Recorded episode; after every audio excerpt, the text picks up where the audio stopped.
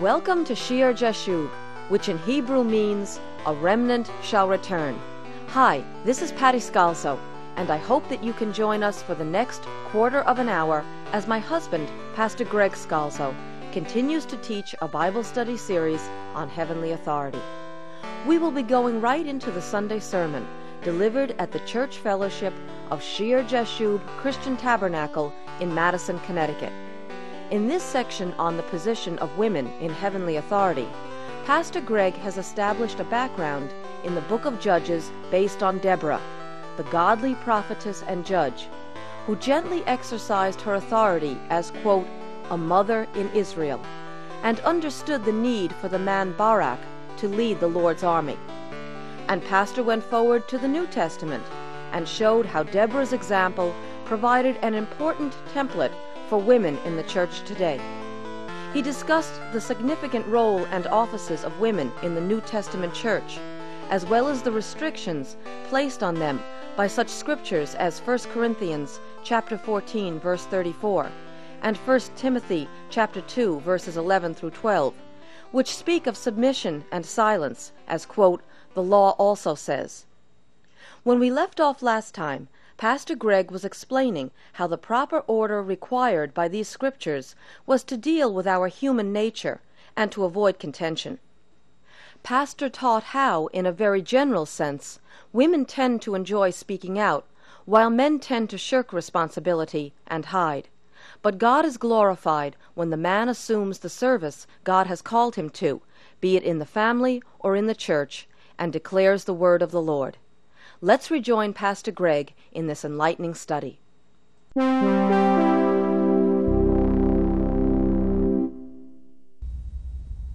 men ought to be out in front in authority. They should lead the charge into battle, the way Barak was called. And though it's difficult to explain in the spirit, it's the nature of things. God is glorified by the man assuming his proper position.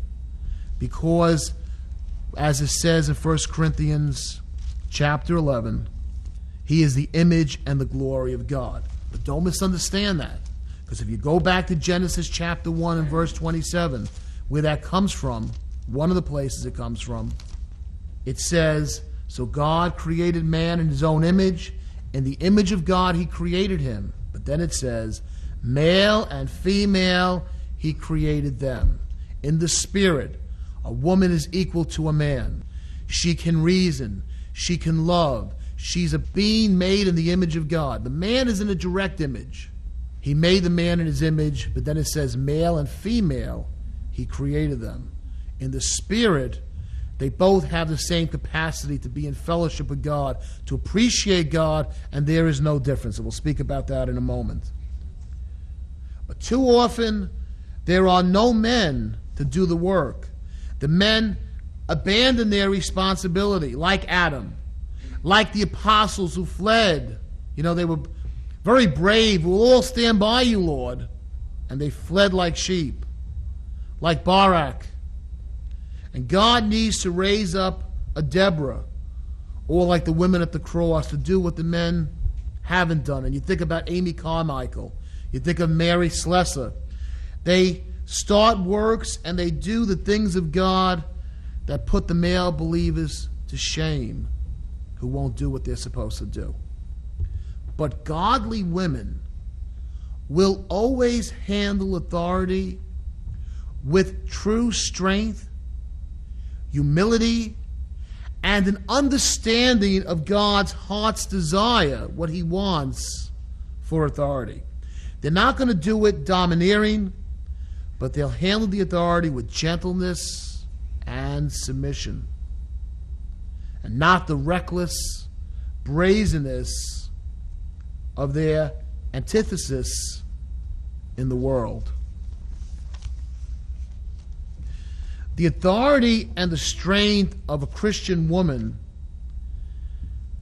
Peter tells us, is based on an inner beauty in 1 Peter chapter 3 and verse 4. It's the hidden person of the heart. He says, he says, an incorruptible beauty of a gentle and quiet spirit, which is very precious in the sight of God. A gentle and quiet spirit, which is very precious in the sight of God. That's where that, that power comes from. There can be great strength and power in a gentle spirit. And I think, I think that's what Paul is alluding to in 1 Corinthians chapter 11 when he says, For this reason the woman ought to have a symbol of authority on her head because of the angels. Difficult scripture to understand what's being talked about. What I think he's telling us, and that word authority there is power. The woman is given a power and given an authority as she stands there before the angels. That incorruptible beauty of a gentle, quiet spirit, and the power that comes from that. Because you can see the angel saying as she stands there in the church, This is not one of the men God created. This is not one given the strength and the position to speak. How can she speak? How can she prophesy? And yet, as she stands there, with the head covered, with the hair down around the face, she is the very image of the gentle beauty that God creates in this world. And in that softness, in that gentle beauty, as the hair is framing the face, as she stands there, not brazen, but in quiet submission to God, the power of God can come down upon her. She's seen before the angels having authority upon herself. She receives her power she receives her authority by that gentle beauty inside of her, radiating out. And she can speak the very words of God as God gives her prophecy, as God gives her revelation. In that submission, there's a power. In that gentleness, there's a power in that gentle beauty inside that radiates out, there's a power that can silence even the angels. And she can work under the authority of God. And really, everyone can learn, male and female, that there is a time to talk and there is a time to stay silent. A time to keep silence and a time to speak. We read that when we opened up in Ecclesiastes. We really all should learn that. It's a time that we have to talk, and when we're supposed to talk, we should talk. And there's a time that we stay silent. And when we stay silent, there can be power to silence. So, what do we conclude? It's as though the Lord was saying that in the assembling of the congregation, the woman should remain silent, for it is through the man that he is glorified.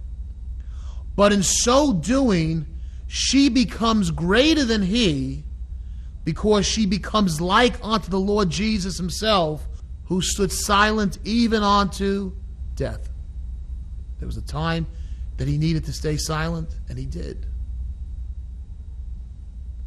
But we should know that if the Lord chooses to work through the woman, he is that he is and she becomes a son unto him, and no law may bind her, for his spirit has set her free. You know, in the temple, under the law, the Jews segregated the women in both the temple and in the synagogues. They had a separate court of the women. The women cannot worship with the men. The women cannot participate in the religion of the men. But in the early church, they had no such separation. We've seen that. The women prayed and prophesied. They were together and gathered together at Pentecost. They were right there in the midst of the men. And the Holy Spirit, through Paul, wrote in Galatians 3:28 that there is neither Jew nor Greek, there is neither slave nor free, There is neither male nor female, for you are all one in Christ Jesus. You see Jesus, the Messiah, encouraging Martha to stop serving and to sit down with her sister Mary and to sit at his feet to hear his word. And that position at the feet was assuming the role of discipleship. Now, under the new covenant, in the New Testament, the woman was a disciple just as much and equal to a man. Can learn, can receive, can be gifted, can be anointed. Always aware of our human nature, always desiring to do everything in proper order. But it's been my experience that Christian women who are the least bothered by 1 Corinthians chapter 14 verse 34 and 1 Timothy chapter 2 verse 11 to 12, the two scriptures that most ministers are very hesitant to read which we started off with. That women who are least bothered by them and who simply accept those scriptures as the word of God and they don't doubt and they don't grumble against them, that these are the very ones that the Lord uses mightily in his service because they have fair and intelligent minds, they have peaceful and obedient hearts, and they have a deep understanding of God's word and the things of his spirit. Lord, we thank you for your scriptures today. Lord, we hope that we've made that, which is a difficult area, clear as you meant it in the New Testament church. Father God, that we would respect the proper order of things, the nature of things, the procedure we should have in the churches so that everything goes right. And that, Father, we would be open to the freedom of your Spirit, which anoints and gives equally that we would present ourselves a mature, not a chaotic body to the world, and yet a body that's not dead, but alive by your Spirit.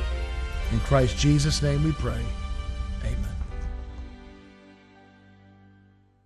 I know in today's unbelievably busy world, it is difficult to find the time to write, but your words of encouragement are greatly appreciated.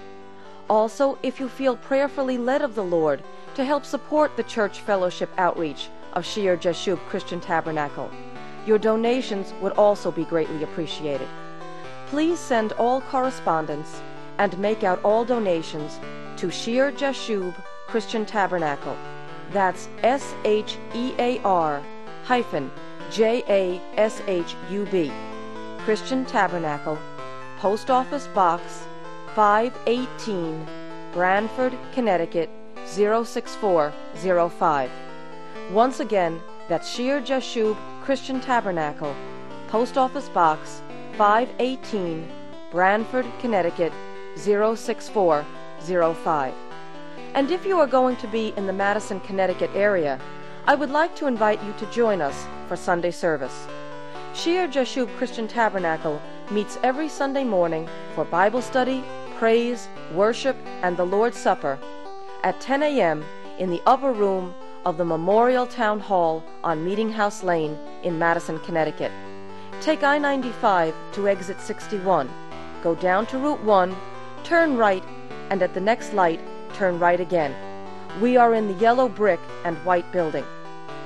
Please join us for our next broadcast of Shear Jashub.